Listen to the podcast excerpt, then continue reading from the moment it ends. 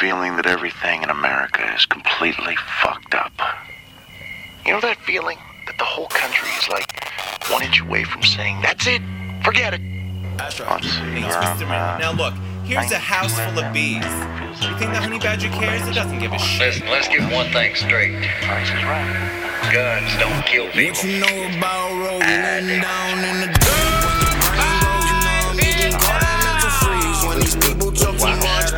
put that slow motion. Yeah, I feel like an astronaut in the ocean. And it would probably say, God bless you. God bless you. Bill of Rights. Thank God. I'm not ashamed to say I'm proud of the Second Amendment. And I'm not, I'm proud to admit, on camera, on camera, that I will never, She say that I'm cold. I'm like, yeah, that's true.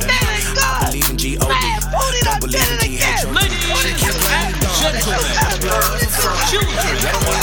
all ages, welcome No flow rain was pouring down. See that pain was all around. See my mode was kinda lounge. Didn't know which which way to turn. Flow was cool, but I still felt burned. Energy up, you can feel my surge. I'ma kill everything like this purge. Let's just get this straight for a second. I'ma work, even if I don't get paid for progression. I'ma get it. Everything that I do is electric. I'ma keep it in a motion, keep it moving like kinetic. Yeah. Put I this think so in the frame, but I know I don't blame everything that I said. I'm assuming there's a reason you played that. Uh, yeah, the reason is that I realized I hadn't come up with a song for the intro. Uh, I didn't like it. It's good, huh? And I said I did not like You it. didn't like it? No. Oh, really? I can't stand that type of music. Interesting. What would you call that kind of music? It didn't, at first starters, it didn't flow with our video very, very well. there was no Enya. I mean, that is the true measure of Yes. an intro song. That was Masked Wolf, Mm-hmm. uh, Australian rapper, I guess, Hmm. um, aka Harry Michael. Um, that song got really big in like 2021, and my son Uh-huh. Sounded it- pretty new to me. Yeah, my son has it on his like favorites list, and it's. I didn't like it at first, but it's grown on me. I think it's a great song. There is a a genre of music that I can't articulate. Mm-hmm. I'd have to just show you the example. But I remember, do you know who Graham Allen is? No, He's a political commentator, has a podcast, and it, he had an intro to his song, uh, to his podcast rather. I was like, and his podcast is good. I like I like the stuff he does, but the song, I was like, "Ugh, this song's just so just low IQ. And now it's like it got super big. You'd recognize it if you heard it, mm-hmm. and it's of course you know like corporations are wont to do. Like, oh, we should crank out 80 more of this song. Yeah. with the different titles and different singers. And it's become like its own genre. And it comes on my my son's Alexa. And it's like I can handle I can even handle Baby Shark. Oh, that's I'm like, you have to turn. I can't wake up w- with this music. It's it's is it like that song that I just played? no, but it's it's you, you hear it, you go, oh, this is obviously like a current Yeah. thing that I, I'm hearing all over the place. Yeah, most current music sucks, especially uh, newish hip hop, Yeah. mumble rap, and stuff. But and that's kind of how I felt about that song. Is that considered mumble rap? no? Okay. No, I don't think so, because it's legible or audible. You can hear Right. what he's saying. Yeah. and uh, it the content of the the lyrics uh, aren't very like uh, low IQ, I guess. to- Going off what you just said, Yeah. um, there, and it seems kind of because I hear it so much. I started thinking, what the hell is he listening to? And I started listening to it, and I was like, eh, song's not so bad. Yeah. New music can be tricky. Mm-hmm. The new, all the new death metal out there is really good. Is that There- right? There is a lot of good stuff going on. Wow. You know, it's uh, you know what else is tricky is calling it in its time.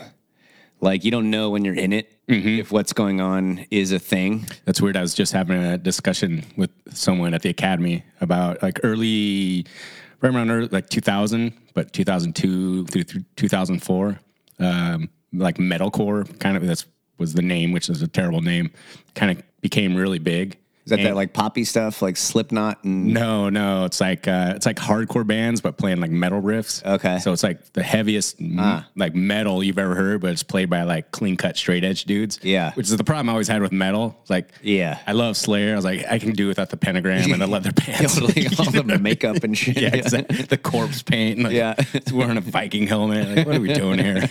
like you're 45 years old. Um, so then you took the heaviness of like you know death metal or metal and all the mosh riffs and everything when it was played by like because that meant the lyrics were in- intelligent too because hardcore lyrics were always a little more relevant to us as human beings. You know, I'm not hearing about you know this goat that takes over the world and is sacrificing virgins or whatever. Uh, not that that's not relevant these days. and I stand corrected. but we were talking about at that time that all these bands, I guess the bands would be like Converge, Drowning Man, Botch, Dillinger Escape Plan. Um, and they were all uh, were coming through and touring. I was lived in the city at the time. They had like a club that kind of catered. They just had like three hardcore shows a week, and uh, my buddy and I were talking. I was like, I remember at that time, like we all had been, we're kind of talking with each other, like something's like going on right now. Like this music is kind of coming out of nowhere. It's getting, it did get like big, but big to us. You know what I mean? Yeah. And the bands are just getting like better and better, and the records are getting better and better, and and all these like small labels were like you're hearing about them all the time. That are like able to you know, finance the band so they could do it full time and everything. It was it was awesome. It was a really cool time for music. that was right before Spotify came along and ruined And everything. the old Napster came along. And it's funny though, but just like as I was talking about with the the the that atrocity that was coming out of my son's speaker, is it immediately became played out. It's like major labels came in, started scooping them up. It Right. became like a thing. It became a formula. It's like now there was a look to it. You know, Right, they right. all had the same haircut and everything. It was immediately like, I'm completely done with this stuff. Yeah. But the real bands, the ones that were at the beginnings that were doing it organically, are still around today. Most of them, and they're still really good. Cool. Yeah. Um, so I guess we should apologize for this episode coming out a little bit late. You're alive. I was on death's doorstep Dude, part for of a the couple charm of our podcast is you almost die every year. a couple times. I got to say, it does feel good to laugh a little bit. I have Yeah. not been feeling well. My body has uh, apparently lost the ability to regulate its own temperature. So, excuse me for one second. Yeah. my sweater off. Uh, I was just saying I didn't want to jinx myself. But I was, you called me yesterday. You're like, dude, I need like another day. I'm not feeling it. I'm like, yeah, yeah, whatever you got to do. And I think I told you, I was like, I hope I'm not jinxing myself. But like everyone, you don't want to be that guy like, oh, there's something going around. But Yeah. everyone is sick right now, it seems like. Everyone I run to is like, I just, we didn't even have Christmas. Like we were all so sick. And I just, I've yet to get sick. I don't know what it is. Yeah. I'm kind of lucking out. I'll do my best to get you sick. Yes, thank this- you. That's the first thing I podcast. thought when you walked in. Like, ah, you're gonna be eating my words later. I don't think I'm contagious anymore. It was weird. I uh, like I was telling you, I was on the couch yesterday at noon, and I had 102.4 Mm-hmm. fever, Yeah. and then about one hour, exactly one hour later, because I was watching the Newcastle Liverpool game, I all of a sudden was perfect, 100% right as rain. That's awesome. Like nothing had happened Yeah. To me. I feel worse now than I did right then. You take a booster at halftime. Is that what happened? Yes, and that's what I'm here today to tell everyone is make sure you get boosted. I am just red faced about the last two years of podcasts we've been doing. I was wrong, and I can admit it. Dude, if you go on Twitter right now, Uh-huh. it is a fucking frenzy of people talking about this sickness that's going around. like the flu, I, it- or is it COVID or what? You know, it's it's funny. Uh, I think a lot of people are calling it COVID, Mm-hmm. um, but not everyone. Oh, sounds like 20, 20, 21. It's well, it's actually like you know what's interesting about it. They created this pandemic, right? This this disease. They literally created it in a fucking lab, and then Remember when that was a conspiracy theory? and then used it to lock us. Literally used that the mm-hmm. thing that they created. Right. They used it to lock us in our houses, destroy our businesses, destroy our health, destroy our lives. Child's education. destroy our kids' education.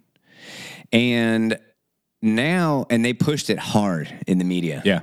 And everywhere, right? I mean, you couldn't go anywhere without turning, you know, hearing some official high up person telling you that this was happening and that what a bad person you were if you weren't taking it seriously. and it worked on everyone except for that 2% on that survey that were unaware of COVID. COVID, COVID. COVID. Is that Yeah, a the what now? City in Germany? I don't. Um, and what I what I find interesting about what's going on on Twitter right now is that there is like uh, pandemonium, like hysteria, Mm-hmm. like like you open up Twitter. I'll see if I can pull it up while I'm talking here so you can see it. But you open up Twitter right now, and there's going to be like 20 posts in a row about uh, take a selfie with your mask on, or look at this picture of people. really? Um, God, I'm glad I'm not on Twitter. This picture of people uh, posing for a picture without masks on, just shameless, you know, or pathetic, or you know, it's just one thing after another. Oh, wow, look at that. Um, Wait, go back up.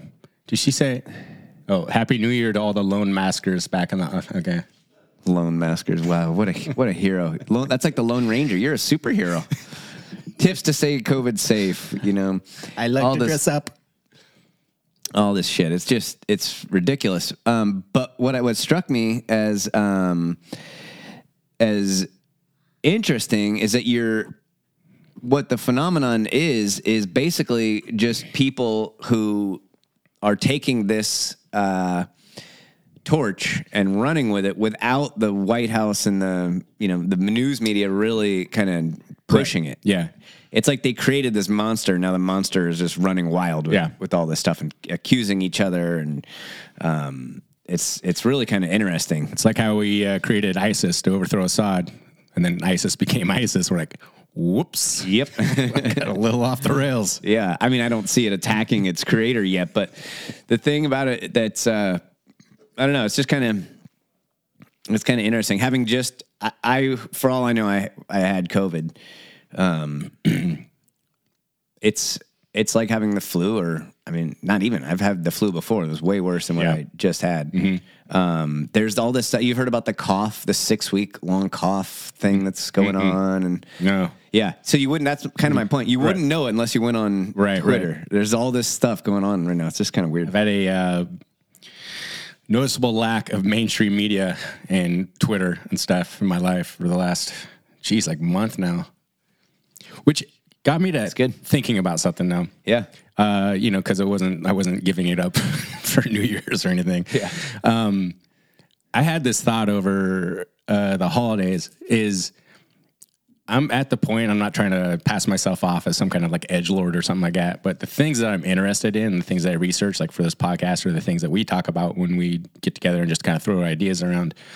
I had because we've been doing it for so long, and I'm so far like kind of down the path at this point, uh, for lack of a better word, that I have um, not accurately been able to gauge of bringing things up with other people, and I noticed that over the holidays because now some of the stuff it's no longer I can bring up something with someone like like an NPC normie, and they'll be like, "Well, I don't agree with that" or whatever. Now, when I'm bringing up, they're looking at me cross-eyed, like I have no idea what you're talking about. Even things that we think are like kind of in the common vernacular. So, like, mm-hmm. if you just propose, I was thinking about this. If you've proposed this to your kind of general normie out there, and go like, "So, do you think?" That basically the infrastructure that would be created in order to have a CBDC could kind of come back in a negative way on you at all. And I asked someone that, and they're like, "The what?" Well, the CBDC. You've heard of the CBDC? Like, no. Like, really? huh? I just took it as a given. I mean, we've been talking about it for three years now, and I just kind of assumed you've at least heard the Of course term not. or That whatever. doesn't shock me. Yeah. of course they haven't heard of it. Yeah, and I thought I was like, and I wasn't. I was like, well, I look at this stuff all the time. I was generally surprised. I was like, I would have thought you might have at least heard of it. In my mind, that was just kind of a normative conversation, I guess. Yeah, no, no. The CBDC is uh, fringe, fringe conspiracy. I mean, really, if there will. are laws being passed about it. Like, surely someone would have, not to call you Shirley, sorry, someone would have heard of it. Yeah. Uh, I think that a lot of things are going on there, right? One of them being the intentional dumbing down of our culture so that people don't uh, know how how to even pay attention to those kinds of things. Right. Also, this kind of stuff often gets um, if that gets rolled out, it doesn't get rolled out in a way where people have time to investigate it. That's done on purpose. Yeah. The states that are passing stuff against it, I think probably have legislators in their state houses who are mm, maybe heroic is too strong of a word, but are really like doing the Lord's work in Or at least- finding this stuff out and trying to head it off it- at the pass. The citizens that represents best interest in mind. Which you- Wow, that's- which you wouldn't think is like going above and beyond. I think you might be going a little too far in there. Public service. Man, what a concept. yeah. That's interesting. And then, you know, smash cut to California, where it seems like every law that is ever passed has the only intention is to fuck the people who live here. Yeah. It seems very intentional. Have you seen the latest with the uh, the gun stuff in Uh, California? I just saw that it went into effect uh, today, yesterday. I don't know when's the first. Today, the first? Yesterday. Yesterday. Yeah, so it is now illegal in California. This is actually going to be. Um, so, California passed a law that made it illegal to carry in um, all public buildings, and this this law was passed like last year or the year before. Yeah. All public buildings and permitted public events, all areas under control of an airport authority, public transportation and certain private transportation, bars and restaurants, daycares and childcare facilities, playgrounds and parks, state parks and land under the control of the Department of Fish and Wildlife. Like, why would you need a gun in a place that's controlled by the Department of Fish and Wildlife? Gaming establishments, stadiums, libraries, amusement parks, and museums, churches, and houses of worship. So, your church, for example, it is now illegal. It's not just up to the church. It is Yeah. illegal to carry a gun in your church. Banks, Tells me uh, that law will be ignored this year. I, I believe it should be. And all th- this is, and then if that's not enough, just to make sure this one covers it, all private commercial property without specific permission of the property owner. Jesus. So unless you have a sign on the door of your grocery store that says "Please carry concealed weapons in our store," Right. then it is illegal to carry there. So, am I missing an easy one here? But state parks and land under the control of Department of Fish and Fish and Wildlife. Does that would that include like BLM land? Yeah. So how, how are you going to hunt? Well, that's federal, but okay. But you well you don't need a concealed carry to hunt. Oh, okay. I gotcha. I think that's okay. That's what I was. I know I was missing something simple. And so um, the the a federal judge, that guy in San Diego, um, said no, you can't do this, and he put a injunction on this. But then this, then the the whole uh, Ninth Circuit blocked his injunction, and now it's being reviewed, and so it could happen in a couple weeks where it finally does get overturned, and eventually they believe that the Supreme Court will overturn this. Yeah. But nonetheless, I mean, it's just like one thing after another Yeah. in this in this state. Also, they just another law that went into effect uh, January first is that all gun shops now have to have audio and visual surveillance. I know. I saw that. over the entire store, Right. Not just the gun section. Yep. And they have to store the data for a year. Like It's ridiculous. You know how much of fucking data that is? Yeah. Of every single day that your shop is open, Mm-hmm. audio and video of the entire store stored for a year. I mean, we store we, when we have to store a little bit of data for this podcast when we do like a, a video podcast. Right. It's almost too much for my computer. Yeah. One fucking hour long podcast. Yeah.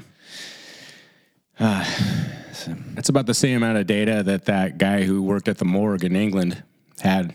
His necrophilia porn, and the cops busted him. So it's a lot. That's a lot. um, it's almost. I mean, it's it's hard to want to stay here if something doesn't change soon. I don't know. This this It is- it state is- the problem with leaving though, and I we go we talk about this all the time, but. It's like I visualize moving to Tennessee like I'm moving onto an Indian reservation, right? Yeah. and everywhere around us is going to be like California, Right. We're going to be living on this Indian reservation, not allowed to leave. That seems to be the direction things are going. no, not really. All right. Because so many of these things, uh, So take the porter for example. When they poll people on some of these things, like Yeah. it's not even close. Right. Like the vast majority of people, like you had to do something at the border. We can't do what we're going to do now. But you are tricked by watching mainstream media. It's like, yeah, we're just we're kind of representing the people, and like the vast majority, or you would think if you watch the mainstream media, it's like, yeah, right, most people are okay with men competing in women's sports. It's like eighty percent of people are against it. Right. It's it's so much. This has to do with just our multimedia or our media, mainstream media complex. It's people, tri- you know, they just watch it and like, I guess that's just what we're doing. I mean, per- personally, I'm against it, but I, I, you know, obviously, I'm not going to say that out loud because it's on CNN here or whatever. So, All right. Well, let me try this one on. Sure. This is something I've been thinking about for. oh, that's nice. Is that lace? You look good in that. yeah, we're not doing video. um. So this is the question I would have for those people that are watching mainstream media, or just like your your average, not even lefty, but just kind of establishment trusting Yeah. in- individual. Um, if there was, let's just say, for the sake of argument, that there was a large scale coordinated attempt by the most powerful forces on earth to control people's perception of reality. Right.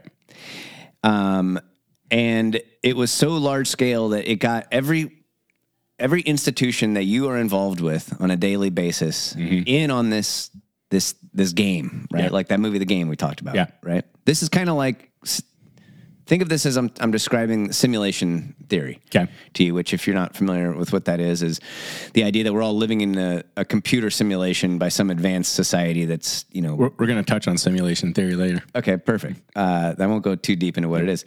So let's say that you know every source of media, TV, radio, the movies that you watch, the TV shows that you watch, the newspapers you read, the magazines that you read, your university that you went to, your high school, your grammar school, your kindergarten, and all your teachers, we're all in on this thing. To mm-hmm. try to control your perception of reality.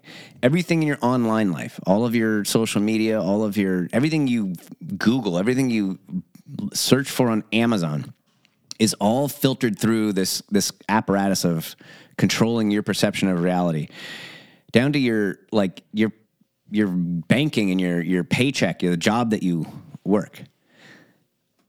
Would you be able to tell that that was going on? Mm-hmm. No.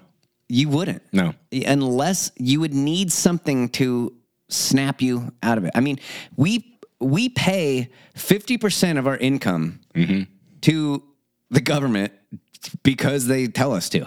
Oh, that's what I'm bringing up today. Right? It's Yeah. like, are, are you serious? Like, and people say, no, it's only 30%. Yeah, your income tax is 30%, but you also pay sales tax. You also pay a gas tax. You also pay a fucking Property property tax. tax, Yeah. which is stupid, right? Why do we have property tax? That one reason, so that the government can control your property, that you don't mm-hmm. ever actually own your property, right? You would not be able to, if if you could actually wake up to this fact, you would you would one day just look in the mirror and be like, "What the hell are we doing?"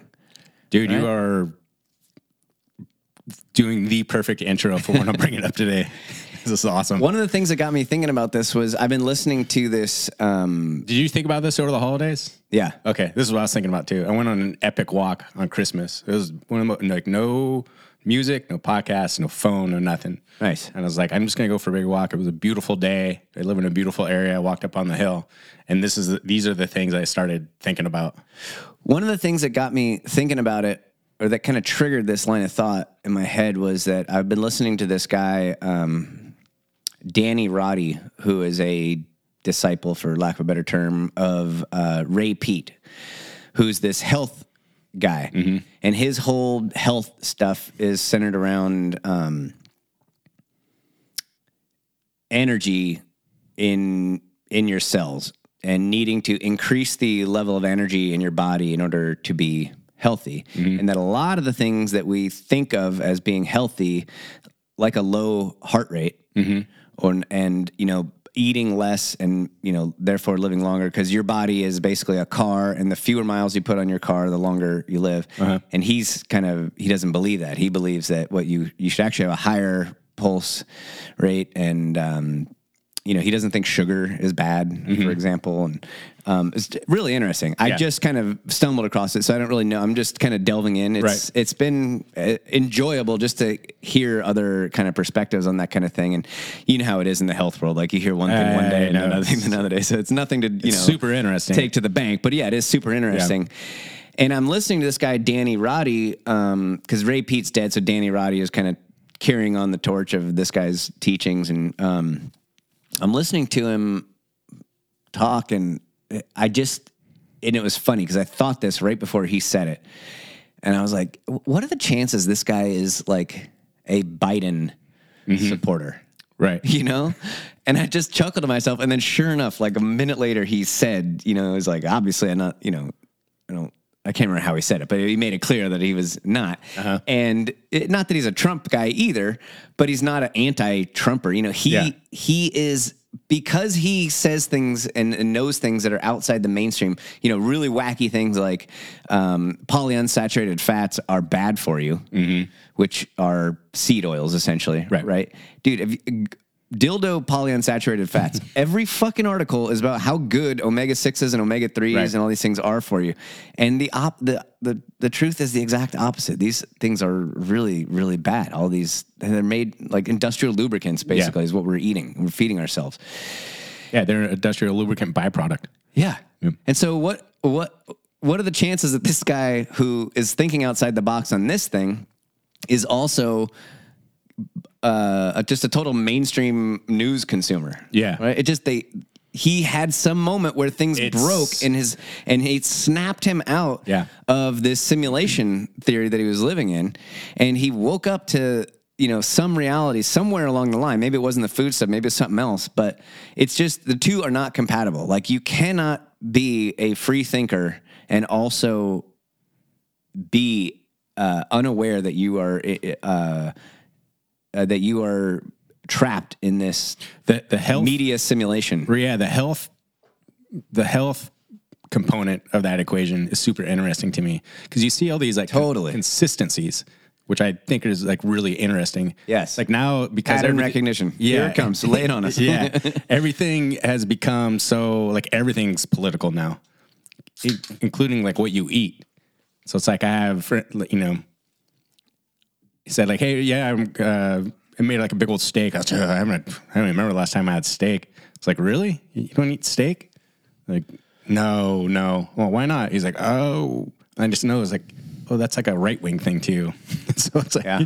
I just noticed that, you know what I mean? Or I, I drink a ton of whole milk. Yeah. And I get gotten people like a wrinkle in their nose, like, ugh, Yeah. how'd you do that? calcium gross Okay, good for you.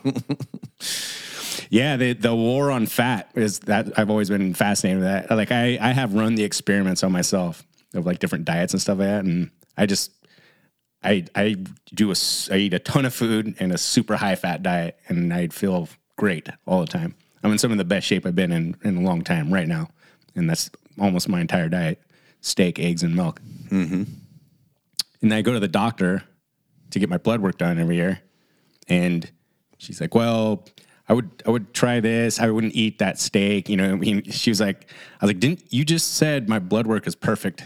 like, why are we changing a bunch of a bunch of things?" I was like, "I got good blood pressure, good cholesterol, every vitamin because I'm I take you know supplements like all the vitamins and stuff. Yeah. I was like everything perfect human being for my age." I was like, and you're you're lecturing me on what I need to be doing different. That makes no sense to me. Well, the health thing also, it's like if you believe the mainstream paradigm, then you actually believe that eating poorly is the right choice and being unhealthy is just some mystery that we can't figure out. Yeah. Like ask the ask MSNBC why so many people have are obese and have cancer. Yeah. We we often talk about that. We talk about like conspiracy theories. Is what the question I always try to do it. So we talked about. I've had a conversation with someone like they're literally poisoning us through our food supply. Mm-hmm. Our, most of our food is poison, right? Why do we have a health food section in the grocery store? That mm-hmm. makes no sense to me. Right. Why is it illegal to sell raw milk, but then you go down to whatever the convenience store and look at the, the rack of you know food. I'm using, you know, they're trying to sell you. I'm like, this is poison. Everything in everything in this store is complete poison. There's no food in this store. And at a certain point, when something's so kind of consistent, you start to go like, is this intentional? Is this being done by design? just to get us hooked on a lifetime of dependency through big pharma products? And you, if you present that to people and they're like, ah, that's a little far fetched. Here's the question I always ask with no matter what we're talking about, because then you go, okay, let's say they were, right? Just entertain that thought. What would they be doing differently right now? Yeah. Explain all the sickness and obesity and high cancer rates and, you know, Metabolic heart disease. it's got to be, it's not, well, obviously we know that's COVID. it's, it's all COVID, right? Uh, it, there's got to be something and you're not I did, I it. did see an article that the risk, uh, they call it holiday stroke, that your risk of stroke. I saw that too. Holidays. And I got the feeling because of the source that I, it was like Epoch Times or actually it was Epoch Times. Yeah. How to avoid holiday heart. Was that it? Yeah. Okay. And I, I got the feeling that it was uh, maybe something that was around before COVID. Mm-hmm. Because the, the holidays are stressful. So maybe this was a thing that people were, you know, I don't know. I didn't read the article or, or look into it, but uh, Holidays are stressful if you let them be. Most people let them be very, very stressful. this is very true. Just dri- drive around on the 23rd and give me a gauge of how humanity is doing. Just drive by your local jail and see how many soccer moms are locked up. Just a bunch of minivans. Here's Seth MacFarlane on uh, Bill Maher's podcast. But you had Djokovic didn't need it. But you had Aaron Rodgers didn't need it. but you had something like 1900 kids who died of COVID during the No, pandemic. I don't think that's true. right. The New how many how many of them died from the vaccine? None. the, the New York And and, and the, the thinking there is that well, probably most kids are not going to die from COVID, so why bother with the vaccine?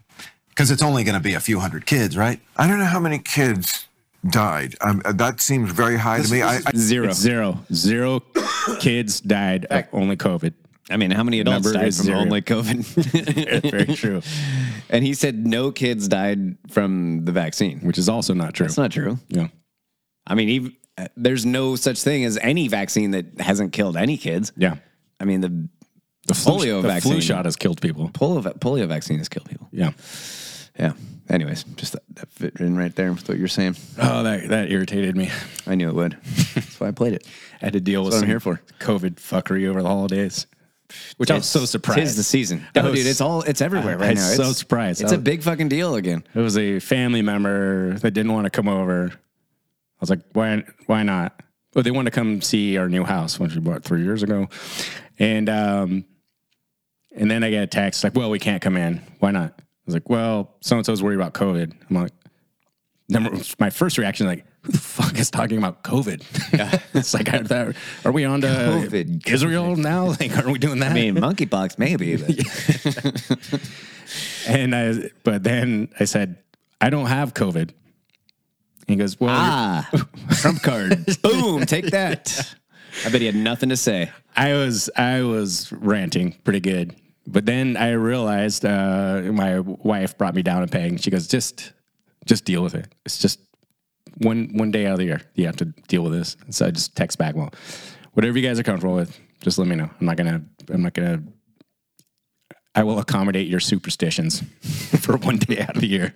I was like, I'd hate to think that I am, you know, encouraging your mental illness, but here we are. It's Christmas. I guess that's what I do as a good family member. Did they come over? They did Oh, nice. walk right in. Really? Yeah. Did you have to wear a mask? Oh yeah, I was wearing. I always wear a mask. No, I don't mean the hockey mask. I mean, Oh. yeah, walked right in, and then we had another. Yeah, I, I'm gonna get myself in trouble. Say it. No. don't do it. Uh, well, tell me what you were, what you thought of on your walk. So I got thinking. I was thinking like bigger picture because you know you. I don't know. Do you do New Year's resolutions? Sometimes. Okay. Um, I don't think I ever have, but what I always seem to do, is, as long as I can remember, is, or at least since I became an adult, um, you know, gifted with some self awareness with the old prefrontal cortex developing, is I do a lot of reflection just kind of like looking back year in review. So not so much a resolution, but I will think like, eh, like that worked out real well. Let's not do this thing again. You know what I mean? Uh, we could tighten up like this area of the life or, or your life or whatever, you know. But I don't say like, I don't know. I'm gonna exercise, or I don't know what most people's resolutions are. Probably that. That's one. Yeah. And uh, but I did start. I was thinking Academy's gonna be packed tonight, by the way. yes. it wasn't yesterday. There was eight of us in there. Was it open? no. Okay. That something Might to have do with it.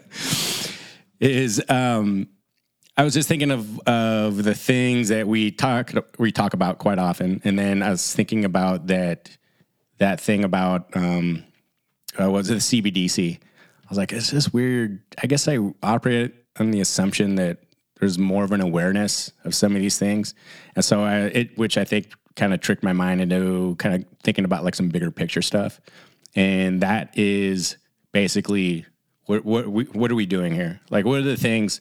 What's like the through line that just like the umbrella that covers everything that we talk about in here, and which you'd put it as what like anti-authority, anti-tyranny, um, anti-government in a lot of way, anti-corruption, anti-war.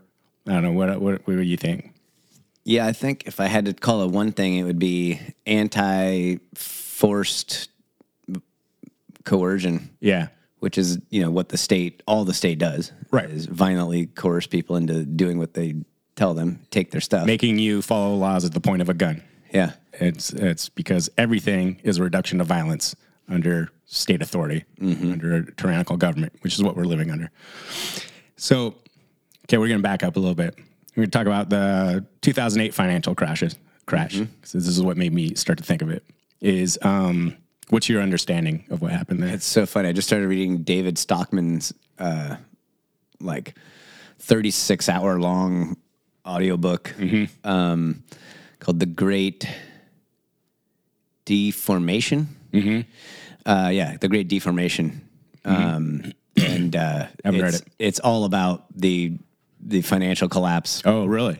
yeah, starting then. Well, it's I, it's actually all about the terrible system that we live under of fiat currency. Yeah.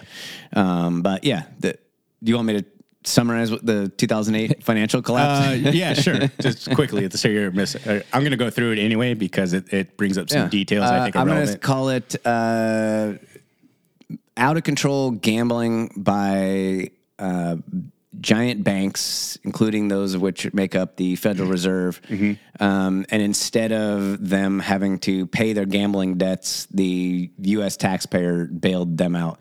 Even those banks that aren't American banks, by the way. Mm-hmm. Yeah, and they gave themselves bonuses with the money. So yeah, it was basically a catastrophic economic crisis that resulted in millions of working class Americans losing their homes, their jobs, their pensions, their life savings, et cetera. It was the it, it was the worst, um, and it sent us into the worst recession since the Great Depression. Think about that. Like, what did they tell us was the reason that we had to bail these banks out? Too big to fail. And if they failed, it would send us into a terrible economic So we depression. We So- bailed them out and went into an economic Like, recession. fuck off.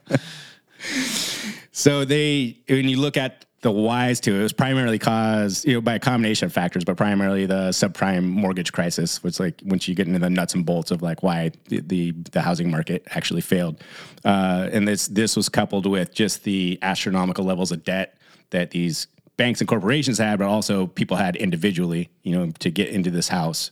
You know, they w- they went into debt or they're Yeah, it was very easy money, which Right. led people to make dumb decisions mm-hmm. with that money, whether they were giant corporations or you know some plumber. So this the the short of the subprime mortgage crisis, no pun intended, and the ensuing unprecedented crash of the U.S. housing market is that the the way that to try not to go like too far into the weeds here.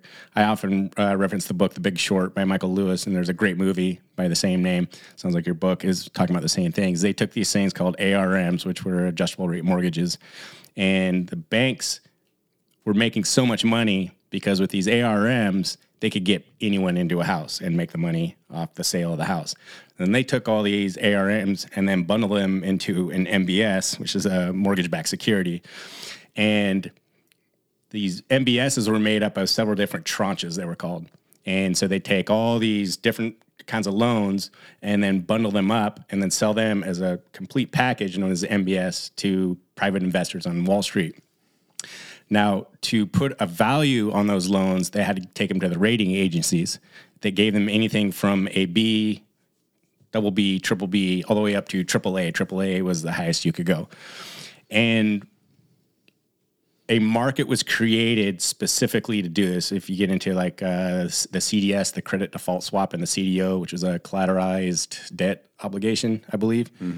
And so they specifically created a market out of thin air so they could take these MBS, uh, you know, these securities and sell them to the banks. Now, for the banks to have a value on to, to them, the ratings agencies, which were supposed to be the overseers that were supposed to be regulating the market to make sure that no criminal activity happened, they didn't know what they were looking at because, and they almost all got like AAA ratings. Now, this was done by bundling the tranches in such a way, because we're talking about tens of thousands of loans in one bundle, right, to sell to an investor. Mm-hmm. And they would manipulate the tranches so they looked like they were solvent on paper when in reality they were not. There's a great part in the movie. Um, so imagine it like this: in that movie, The Big Short, Anthony Bourdain says, "All right, here's how you can understand." Anthony Bourdain, Anthony Bourdain, the cook, the cook. Yes, he's he's in that movie. 'Cause They got all these like cameo shots of people. Yeah. and he's like in a kitchen and he's co- he's cutting up fish. He goes, "Okay." He's like, because they explain, you know, the MBS market and the CDOs and the CDSs and everything. It's like you get lost like pretty Yeah. quick. He goes, "Here's here's how you can understand it." He's like, "I'm a I'm a chef. I got my fresh fish, right? Friday night. That's the special. Only I don't sell enough of them. So now I'm going into Saturday. So it's a fish isn't so fresh anymore. And I'm going into Sunday, still have all this fish left over. And now it's not fresh anymore. I can't sell it as fresh fish. I mean, it's it's starting to stink or whatever. He's it's easy. I cut it all up, put it in a pot, and I have this fish stew. It's a whole new thing. It's the same thing. It's a whole. That's how that. That's what an MBS is. They took a bunch of like really really shitty loans, bundled them together with some good loans, showcase the good loans, and I mean that's the short of it. And so mm-hmm. the rating agencies will go, "That's AAA," and then the investor on Wall Street would go like, "I'll buy that MBS for you know two hundred billion dollars or whatever mm-hmm. it is," and that happened like over and over and over and over again. Now there's now as to the crash is that these loans, which were specifically designed to fail, insert your metaphor for the IMF and the World Bank right here, is when you buy under an addressable rate mortgage, that's to get someone into a house that they typically probably cannot afford. They do not have the credit worthiness to buy that house, right? But if we can get them in there for this low interest rate and like no money down sometimes, and the problem being is when the bank jacks up the adjustable rate mortgage, which happened to I can probably count 20 people, um, you know, off the top of my head that this happened to. I'm one of them. You're one of them. Is they jack the rate up, and you're like, I can't. Even if I could afford this, I'd be paying for something that doesn't exist in reality. I'm paying for. I'm basically paying for a seven hundred thousand dollar loan for a house that's worth four hundred thousand dollars. Yeah. And so what happened? So what should have happened, and I honestly I don't have any problem with all of that. I mm-hmm. think that if that's the way that your bank wants to do business and you think you can make a profit doing that, mm-hmm. you should be able to do that. I think every bank has a right to gamble with all of their assets like that. Mm-hmm. The problem is that we ended up having to bail them out. Yeah. Because, like you said, they knew these things were going to fail, and they knew that they were going to get bailed out because bailout is the name of the game. That We've been bailing them out forever. Since 1913. Yeah. the difference this time is that it was just so brazen. it was like kicking sand in our faces at the very end. Right. So, of course, when the rate goes up and now you can no longer afford the house, or you just realize, like, you, you know, I can afford the house, but I'm not going to pay for something that doesn't exist in reality. People walked away from their houses. And then the bank ended up with the tangible asset, which would be the house. Now, before to before you think that oh the banks made out like bandits. They did because they made so much money. That's why they're turning a blind eye to this. Either they were unable like they're incompetent to be able to see it or they knew what was going on and they're like we're just making so much money. We're just gonna basically make hay hay while the sun is shining and whatever happens down the road we'll deal with. All these people walk away from their houses. Bank ends up with the house um, but now it's worth i think the average was 20% less nationwide uh, just because the housing market had plummeted. Uh, it was up to like 50% in places like um, Arizona, Florida, California, where this was going on. Like even more, you know, the activity Yeah. was a lot higher. More intense. And the reason why that this failed is a couple lunatics that ran hedge funds went through and read the individual loans. And I'm talking like 20, 30, 40,000 different loans and going like, this, this, these are all like faulty loans. Like these are all going to fail. And I think by the time they brought it to Wall Street, as they started like, we, we're going to short the housing market, which had never done been done before. And he approached all the big banks like, I want to short the housing market. Like, we'll take your money if that's what you want to do. He's like, but you know, the housing market's not going to crash. That's just not not a thing. You know what I mean? And I think he had realized that at that point that the the, the faulty rate of the loans were at four percent, and he was just a statistician genius. Because when this hits eight percent, everything fails. The housing market fails, and then the entire economy is going to fail. He, he's just it was him and a couple other guys that were like kind of realized, they're the ones that shorted the market and made hundreds of billions of dollars on the the market, which is kind of a genius move. And so in the book, there's a great line where one of the investors is describing the the derivatives market and the ARMs and the MBSs and the CDOs and the CDSs, right? And he explains now why he chose to pull back the curtain a little. I'm not sure. Well, because he knew there'd be no repercussions for their some of the most prolific criminal behavior in world history.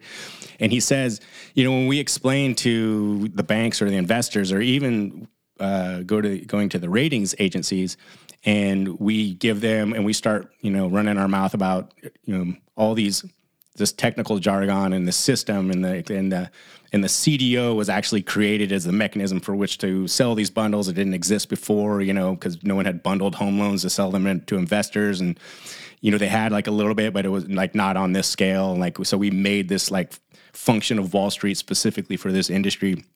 And the guy has this beautiful moment because he goes, you know, for those of you that listen to this and think that this is this is entirely complex and I, I don't understand how it works. He's like, because that's how we designed it. It was designed for you not to understand it. It was designed for the ratings agencies to go like, I don't know, give it a triple A rating. It's like we did that. We purposely obfuscated everything about this process so no one would understand it. And we were making hundreds of billions of dollars. Like that's why this system was created.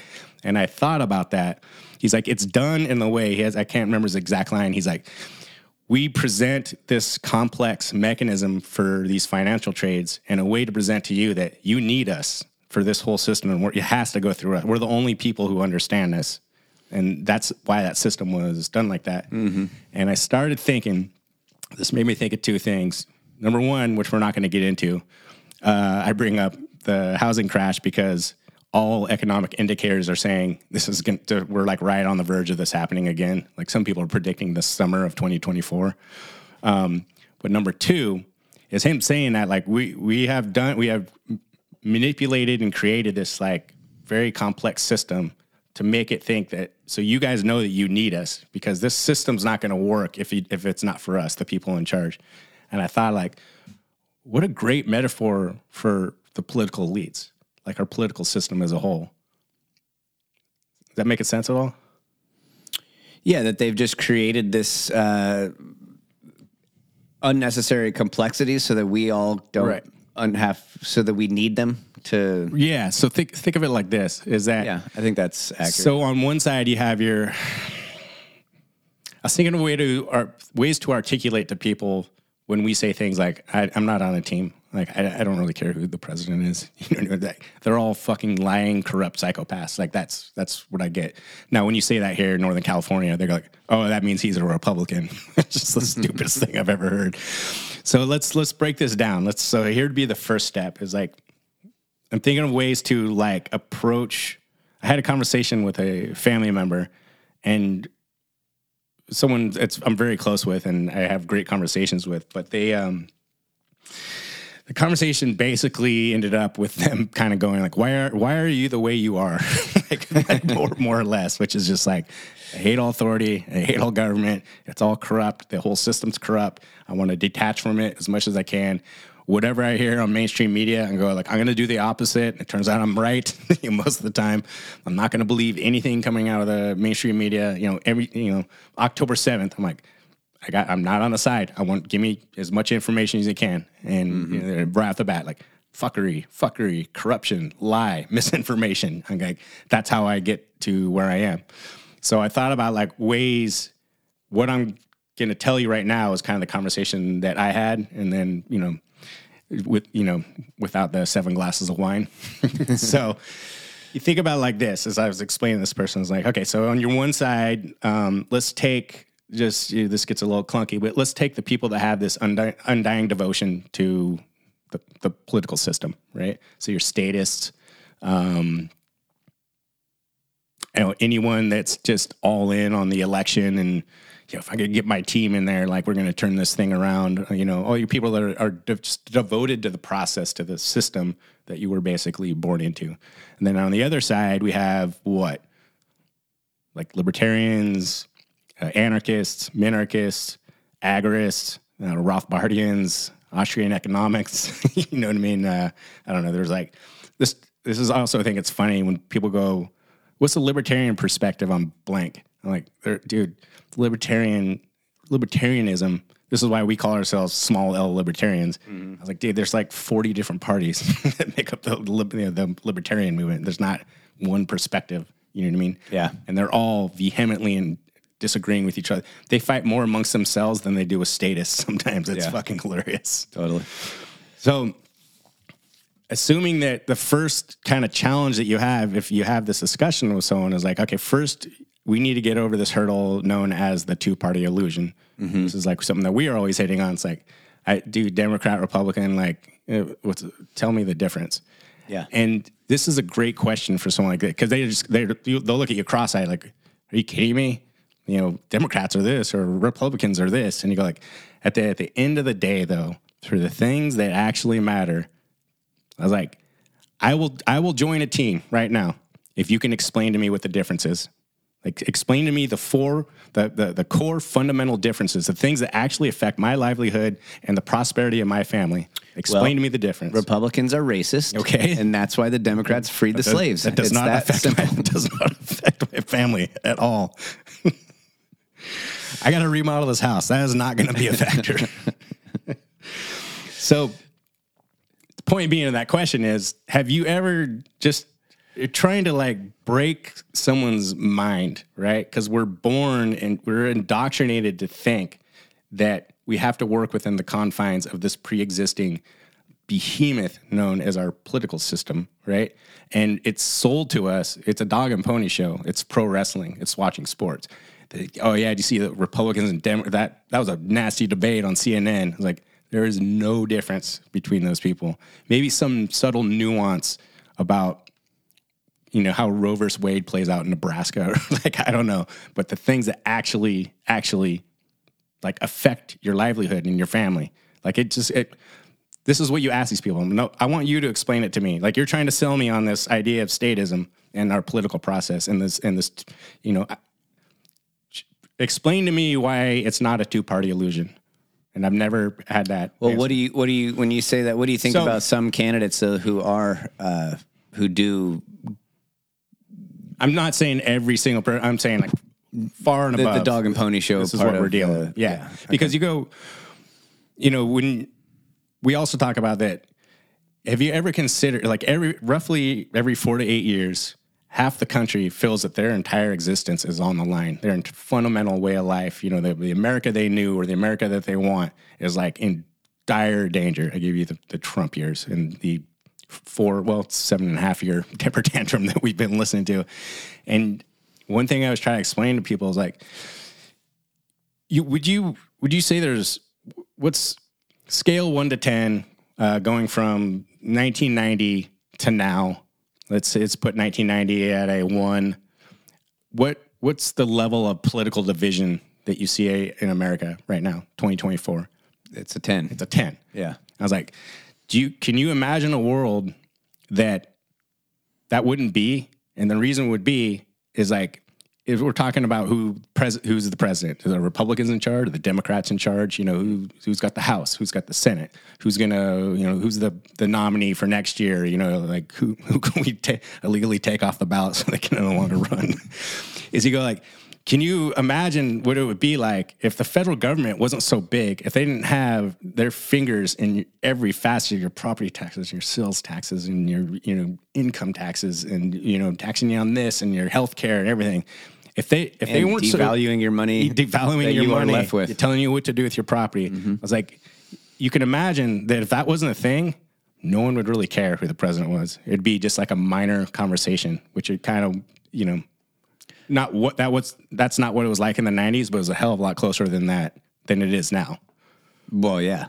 And then, I mean, all of the, it's, yeah, you can't really fault people for feeling like it's the most important election of their lifetime because they've set it up so that it would be. yeah And I mean, the difference between a president in 1990, who was that, Bill Clinton, and a president now, it's like they are doing everything they possibly can to ruin people's lives. absolutely Look at what they're doing to the border, flooding the Yeah. country with immigrants from all over the world, um, flooding the country with the worst drug that's ever been created, Yep. fentanyl, um, attacking, literally attacking we're up to 100000 Political- deaths a year fentanyl deaths i think at this point. Political dissidents are being locked up for protesting. Mm-hmm. I mean, it's yeah, it is. It's it's no wonder people feel like it's the most important election of their lifetime. It probably is. and then when they when your when your team doesn't win right? And what, what do you say? It's like well we just just got to vote harder next time. And then here, here we go again. Okay yeah.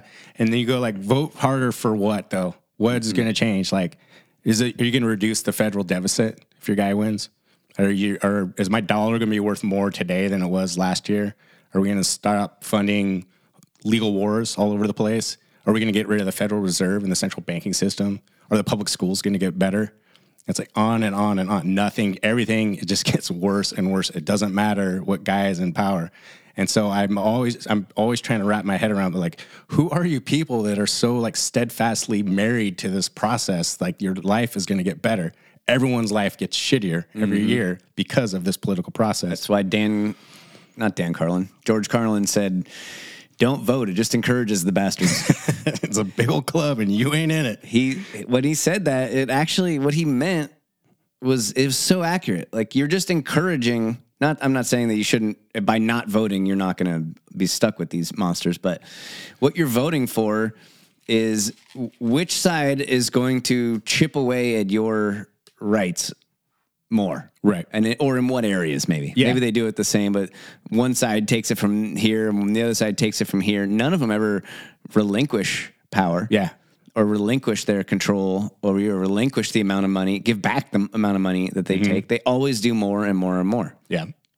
When they print money, it's almost worse than them taxing us because you don't know that it's happening. Yeah.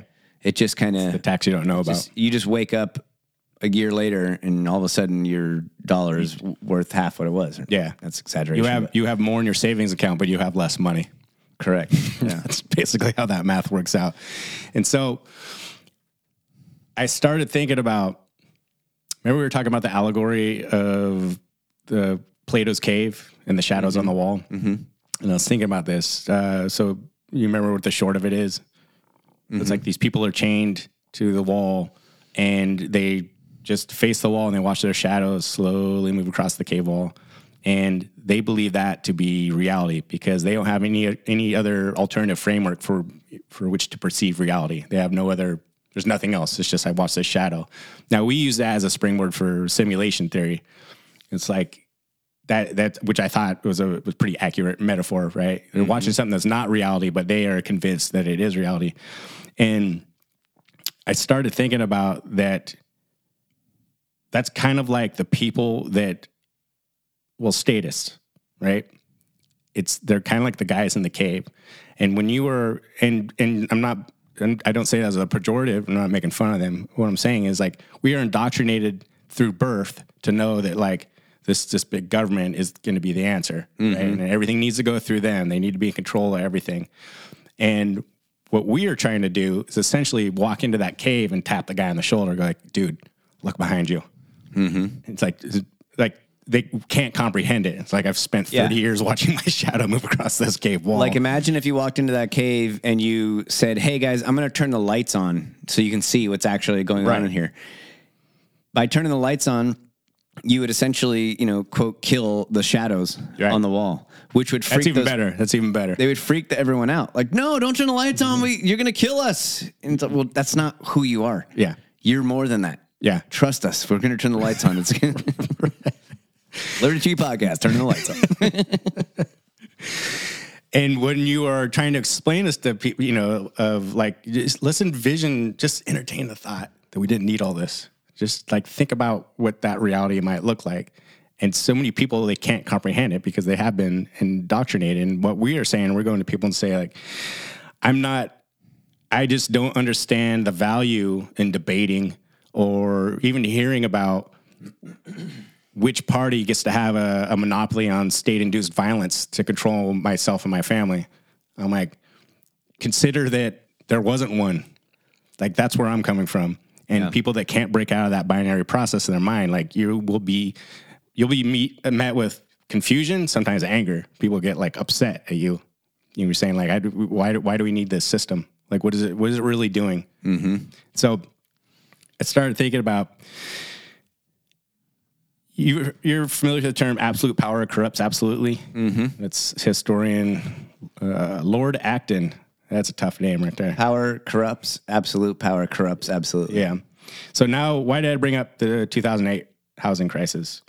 Is that first off, it starts as a, a great example how easily like large power structures immediately become corrupt and greedy, and how us, the plebes, the working class, are left footing the bill. This happens every time, over and over. But I also thought it was great is that the way that that investor says this system was created so that you people think that we know us, that that you people think we are necessary. Mm-hmm. And I started thinking about that. I think the greatest trick ever pulled, probably in world history, because this is not just our country, but let's just think about our country. The dr- the greatest trick that these political elites already ever pulled was convincing us that we need them. Yeah. And that process probably began while the ink was still drying on the Bill of Rights yeah. and has just screamed straight up on a graph to where we are now. That is probably the most important thing that the Constitution, the Bill of Rights, did was um, canonize the idea that the government should be held in check. Mm-hmm. The power should be held in check, and here are the rules. You know, I mean, I'd love to hear the argument of whether that's true or not today. Well, yeah, we know how that ended up, but the the fact that they came up with that notion is pretty, you know, pretty profound. And Yeah. um, you know, what it, what happened happened, but Yeah. So think think about this for a second. So think about um, if you're explaining this to someone, think of uh, Nancy Pelosi, Chuck Schumer, John Boehner, Mitch McConnell, you know, Gavin Newsom, Elizabeth Warren, John Kerry. These are all people who spent their entire lives in government. Now you put them all together, you are going to have a combined net worth of hundreds and hundreds and hundreds of billions of dollars. What have they done? What have they produced? Yeah, What have they done? Nothing. Yeah, tell me the tangible asset that they produced. What's the value? misery. misery is a misery is a tangible asset. Which we can. Well, we're here to short misery, motherfuckers. what, what business are you in? Nah, in the business of misery. So, if they are worth hundreds of billions of dollars, and where does that money come from? It, well, it comes from the the plumber and the construction worker and the restaurant owner and the dishwasher and the chef and the landscaper. Manufacturers. And they have produced nothing. What does that make these people? What does that make the political class? They're parasites. Parasites. They're, they're parasites. Yeah. They're the world's most well financed tapeworm. That's what politicians are. That's what our political process is. Yes. And that's the way, as we go into 2024, that you need to start thinking about this. Because what we're proposing to you, envision a world where these people do not exist. And I'm going to give you the case because I know what the statist reaction to that would be. Oh, just be bloodshed, Pandemonium. chaos, pandemonium. So And then also, you know, as we asked in the beginning, is this, you know, the world's largest tapeworm grift? You know, starting at the bill, the signing of the Bill of the Rights to today, has it gotten better or worse? It's worse, just in, like to an insane degree. it's incalculable. Every metric. Yeah. Explaining all the things going on, explain us sending $200 billion to Ukraine to one of the founding fathers. He'd be like, what do you, okay, first off, where do you even send that money? Billion dollars? That's so much money. and so I thought about this. I thought about that metric starting from the Bill of Rights. And now it's like, um, you know, I'm going to do something special here. We're going to, um, we're going to meditate. All right. That guy? Yeah. Okay. I want you to imagine waves on a beach, like the ones you're hearing. And these waves on the beach represent the world's most well funded tapeworm, known as government. Making it a little bit hard to relax, but I'm going to try. And the beach is us, us frogs in the boiling water, us plebes, represented by what the founding fathers originally intended with the Bill of Rights. And every time that wave comes on the beach, what's it do? It takes a little more sand, a little more sand every time, 24 7, never stops. Wave crashes, 3% tax, 12% tax, income tax, sales tax, property tax, 20% tax, the central banks, the Federal Reserve, a war, another war, creation of the IRS, the FBI, CIA, the military industrial complex, 30% tax, more war, another war, more war. We're going to send chemical weapons to Iraq. We're going to bomb Iraq because they have chemical weapons.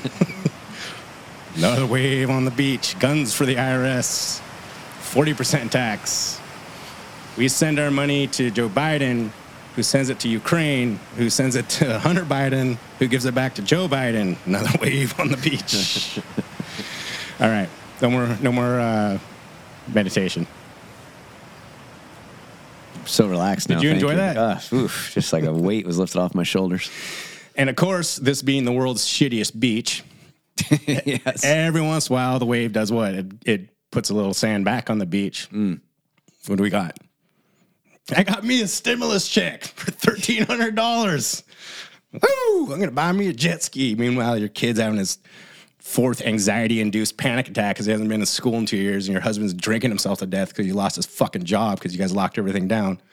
But you got that check for thirteen hundred dollars. I love you, Daddy Government. So if you propose this, and what's the usual response if we tell an NPC this? Like, Matt, what if we just didn't have a government? What's the first thing? What's the go-to? Well, it would be uh, chaos in the streets. People would be just, Or even before that, before cannibalism. What about the roads and the schools? yeah. It's the typical one. Yeah. How So- would you pave the roads? Yeah. So assuming we didn't take Zelensky up on his request and stop building roads and schools, we kept it going. So here's the, I was having a discussion with someone and they said, I was like, well, the first thing you'll hear about, I was like, well, what about the schools? You know, because we're talking about what, what do they, what do we get in return for this? They take half, they, they harvest us like cattle. They're, they're tax cattle herders. That's what they are.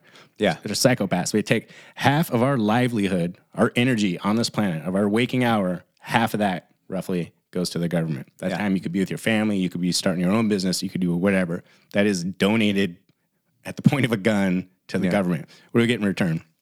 Well, we get the schools. Okay. Do this with me.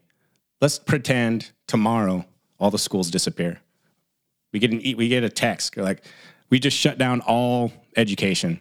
We shut down all public education. Like you're on your own from now on. Is your kid going to still be educated?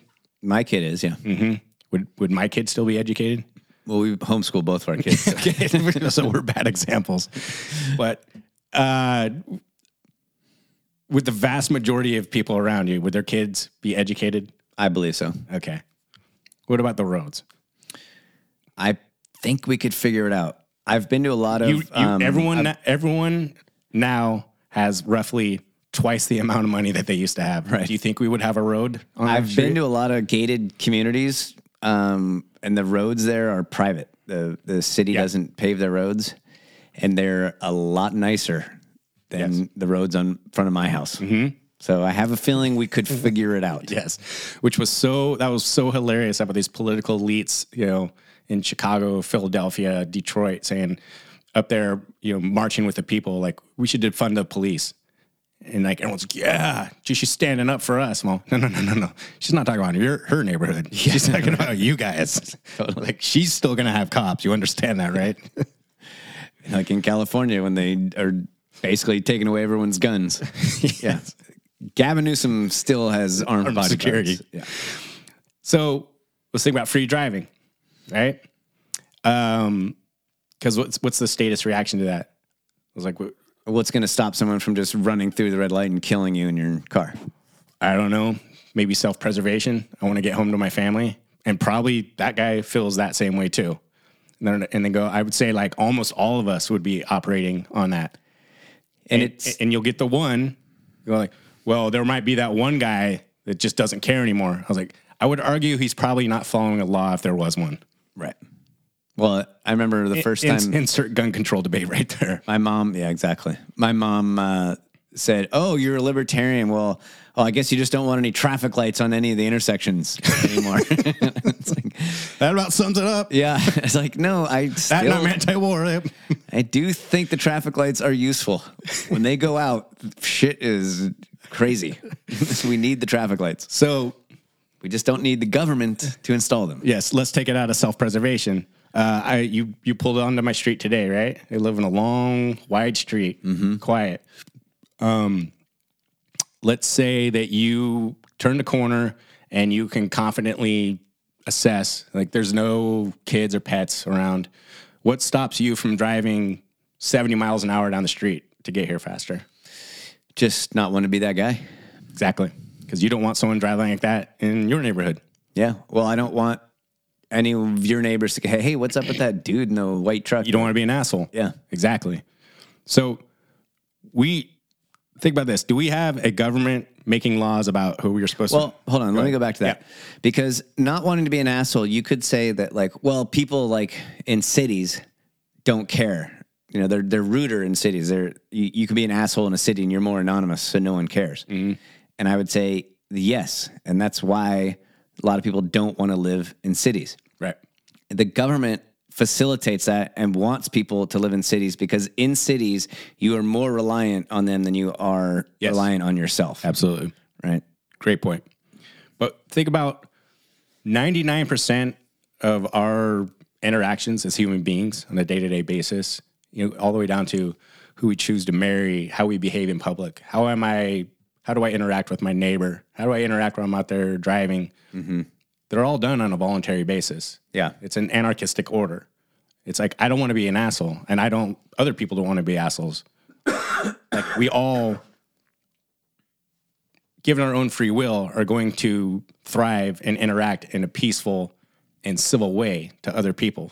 That's innate in us as human beings. We don't need laws to do these things, right? Well, those things are all responsibilities that each of us takes, and the cl- further back you go in time, the more responsibility we were expected to take for ourselves. Mm-hmm. But but the government, the state, sorry, the state would rather you outsource that responsibility Correct. To them. They, they, yeah, you people are, are willingly choose to outsource your morality. I mean, how big do you think the Social Security Administration is? I just, I actually recently heard that something like 80 something percent of their buildings are completely vacant. Really? Just still being paid for by us and they're not even being used. Because someone proposed, like, why don't we put the homeless in there? Like, nah, we might, we might use it one day. so let's go back to the greatest trick ever pulled on society is that if 99% of our interactions as human beings are done on a voluntary basis and they function swimmingly well, do you find it odd that the the one that the government comes in and says you need us or, or society will fall apart is only when it's involved us generating income to support our family? It's the world's greatest grift Say it again. so we don't need a government to behave right? We don't need a government to be nice to people, to not drive like an asshole, to be nice to my neighbor, to be a good, to raise my kid in a good way. Most of us. Well, although they're trying, they're trying. Yeah, they're trying to I was just themselves in say, that like, one. back to what I was saying about the further back you go in time, the more we did, we took these responsibilities on our own, mm-hmm. And then we started outsourcing, like retirement. I brought up Social Security. right. We've outsourced our own elder care to the government, Right. and what do we get for that? A shitty, you know, Social Security system that's totally insolvent and doesn't work. Six roommates in New York and they all have COVID. And there's 60,000, I just looked it up, there's 60,000 employees in Social Security Administration. Yeah. So we're paying for 60,000 workers that we don't actually need. Right. Those could all disappear and you could just take care of your retirement yourself. The FDA could disappear. So that's what's the FDA, what responsibility is the FDA outsourcing? Your Uh, responsibility to not pollute your environment or to hold your neighbors accountable. That's the, for e- if that's they, EPA. Oh, I'm sorry. Yeah. Okay, then We don't need them either. Okay, doesn't matter. Insert three letter organization here. Yeah, CAA, Um, DMV. I thought I think about this a lot with the ADA laws that Mm-hmm. We are outsourcing our morality to the government with ADA. Yeah. I've been a part of some fucked up jobs where Oh, me too. restaurants that I've worked on had to put in ADA ramps and all this shit. I mean, a hundred thousand dollars is no is not even. It's probably less than what it cost this last job that I did to put in these ramps in this bar that are never going to be used. Yeah. And what they used to have was a wooden ramp that the problem was it was too steep. So a hundred thousand dollars later, Mm-hmm. Right. they had it fixed. Right. Some bu- So now- went there and checked a box. so now, when someone in a wheelchair comes to that place, if they before couldn't get up the ramp, what would happen? Everyone in the bar would go, "Oh, dude, let me help you." and, Yeah. like pull them in. Right now, it's like, "Fuck you." There's a ramp there that I paid hundred thousand dollars for. Use it, bitch. You know, we've outsourced our. We don't have to be moral anymore. We don't have to have uh, compassion for this person because we spent a hundred grand to the through this ADA bullshit. Yeah. so that that person could get in there. It's a worse society because of that. It's not better. We didn't make it so that oh that person pulls up to the bar now and they feel great about how much this bar cares for them. No, there's just this fucking ramp. Yeah. this concrete ramp. It used to be they felt great because people would lift them up and pull them in. Yeah. Although there's a you know I'm sure there's plenty of people that got offended when you tried to help them, which is whole other thing that I'm not want to get into right now.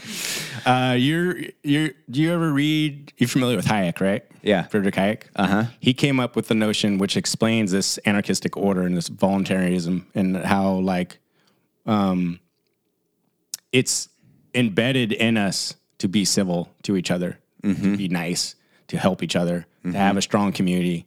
Uh, this is known as spontaneous order that you wrote about. He's like, that's what this phenomenon is.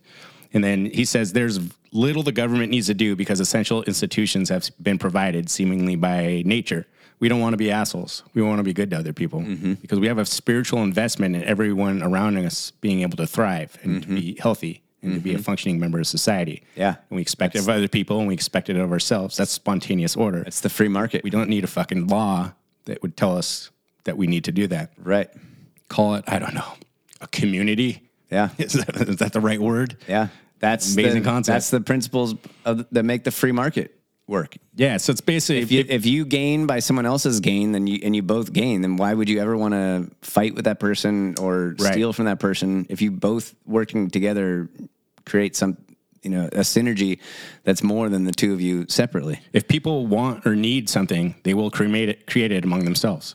Like, but due to this ever growing political industrial class indoctrination that we get from birth, people, their brains have been infantilized, and that's been done intentionally. Go like, no, mm-hmm. if like if we don't have, if I don't give half my money, like you, it's like you belong to a mega church. If I don't give half my money to this omnipotent, omnipotent, like powerful entity, Yeah. it'll all fall apart. My neighbor, I won't be nice to my neighbor anymore. Right. It's like, well, fucking, what kind of a person are you? Like, what is your view of humanity that you don't think that people could thrive on their own? Right. Especially given all the millions and millions of examples of that that happen on a daily basis or have happened in the past before we had the huge behemoth of a government that we have now. We're not gonna have. We're gonna do this on a different episode. But are you familiar with game theory? Yeah. So I went deep on game theory. A lot of this attitude comes from game theory. Game theory originally kind of was hijacked by the Club of Rome through that books uh, that book, The Limits to Growth. And game, you know, game theory. How do you understand it? Well, game theory. You mean what is game theory? Yeah, just like the basics of it. Uh, it's the theory of uh, how uh, I don't know how intera- how people interact with each other based on um, winning or losing a interaction. Yeah, it's, it's basically it's a theory that proposes that the world is like a board game, right? With finite resources, there's only so much, and I'm I want to win this game, and anything I gain comes at your loss, and that's how that's the prism through which they view the entire world. well, that's not actually the. Uh, It's part of game theory. yeah, that's one. So, uh, are you familiar with that study that the um, some scientists, some like game theory scientists did, where he asked uh, programmers to submit a program, and they had like twelve different programs, and they would compete against each other, and you could either um, the way that the rules were set up is that if both parties, if party A and party B uh, agreed, then they would get uh, three points. If party A agreed and party B dissented, then party the dissenter would get five points. If both parties dissented, then you'd each get one point. And so if you just dissented every time, you were always guaranteed one point. Yeah. And if and if the other person happened to agree when you dissented, you'd get five points. Right. Well, it turns out that the most effective um, strategy in that game. So he asked a bunch of people to submit strategies on how to, Yeah. you know, ass- assent or agree, dissent or agree. Back, you know, and you'd figure it out. Just and they these they would compete against each other. And they did this big tournament. And the one that was called tit for tat is the one that succeeded. And what it did is it started out agreeing, agree, agree, agree. And if if the other program dissented, then it would dissent, but then it would agree on the next turn. And then it, unless the other one dissented again, then it would. So every time it would do that, and it was just the most like basic program. Uh, all the other complicated programs and all the other uh, like tricks that they tried, and some of them were very kind of tricky and evil almost, Yeah. you know, and some were good, but didn't matter. That was the one that beat all the other ones. Interesting. Yeah, there's a, a, a pretty cool YouTube video. I'll, share with you Yeah. on that. But sorry, that was uh, uh, quite the, the game theory detour there. Well, we'll do game theory in another one because uh, they they hijacked it for what became the religion of climate change. It's based on game theory because it's also it's it applied that template to natural resources, and it got into the psychology of the status because this is game theory is basically it's a psyop, it's indoctrination, in f- used in this context here, and they're talking about how we have tricked people into believing that anytime you see prosperity or like wealth, this is for like the statists or Marxists, they go, well, you know, you've heard this, oh, that rich asshole. Like, because in their mind, he only has something because he took it from someone else. Like, this guy has a lot, which means someone else has a little, which is not the world mm-hmm. that we live Zero in. sum. Yeah, zero sum game. Like, the entire world is a zero sum game. The climate, Right. all our natural resources, all money, a zero sum game and it gets these people go like deep in which they like kind of tie it into the religion of climate change like it's like holy crap i never thought about that like that it's really we won't do that right now but It's interesting how that applies to to life, though. How the game theory actually. yeah I look forward to talking more about that. yeah but to um if you think about to most people like presenting this the idea that we don't need this giant political behemoth like to run things like to consider that as not a reality like i was saying before like you're going to be met with like utter confusion even like anger people get like upset at you about it because it's like they have like almost a religious affiliation Turning the light on in the cave. Right. It's like the world's largest case of Stockholm syndrome. Right. And we're explaining to you, like, do you understand why you, you can't afford a house? You're a Like, this- slave. yeah, this is why. And they're like, no, Elizabeth Warren will get me out of this. Dude, seriously. I think this is also why we have seen such a war against, especially now, because the silver lining of the COVID pandemic is how many people woke the fuck up. So mm-hmm. people's- the amount of people that pulled their kids out of school, you know, they started questioning things like, oh my God, dude, like they just lied and lied and lied and lied and, and they tricked me into taking these shots. You know, the amount of people I've had say that. And, and it's woke people up. It's like at least freed the mind. It's developed the skeptic brain. It's woken that part of their brain up. But they're not like, if they lied about all this shit, like they got to be lying about Ukraine or Israel and all this other. Like how like how long they been lying to you? Like the entire time, like since you were born, you've been lied to and indoctrinated to believe that these people are benevolent leaders, and it's not the case. And then we had like a perfect example of that. And I always thought, like, dude, the amount of people just within the last year that have come up to me, like, dude, remember that thing you were talking like three years ago? Like, that was crazy. That turned out to be true. I'm like, not that we know everything. The only the only powerful tool that we have is we're just so skeptical that we just know these people are fucking psychopathic, corrupt authoritarians. And so whatever they say, I'm like, I'm gonna err on the side that they're lying to me. And Yeah, you could tell they're, trying to lying take because their shit. lips are moving. So anyway, going into 2024, just something to consider. If this is too much to wrap your head around, you enjoy watching your shadow move across the cave wall. Mental freeze. When these people talk too much, put that shit in slow motion. Yeah, I feel like an astronaut in the ocean. Ay, what you know about rolling down in the deep? When your brain goes numb, you can call that mental freeze. When these people talk too much, put that shit in slow motion. Yeah, I feel like an astronaut in the ocean. She say that I'm cool. I'm like, yeah, that's true. I believe in G-O-D. Don't believe in T-H-O-T. She keep playing me dumb. I'm a player for fun. Y'all don't really know my mental. Let me give you the picture like stencil. Falling out in a drought. No flow rain wasn't pouring down. See that pain was all around. See my mode was kinda lounge. Didn't know which which way to turn. Flow was cool, but I still felt burned. Energy up, you can feel my surge. I'ma kill everything like this purge. Let's just get this straight for a second. I'ma work, even if I don't get paid for progression. I'ma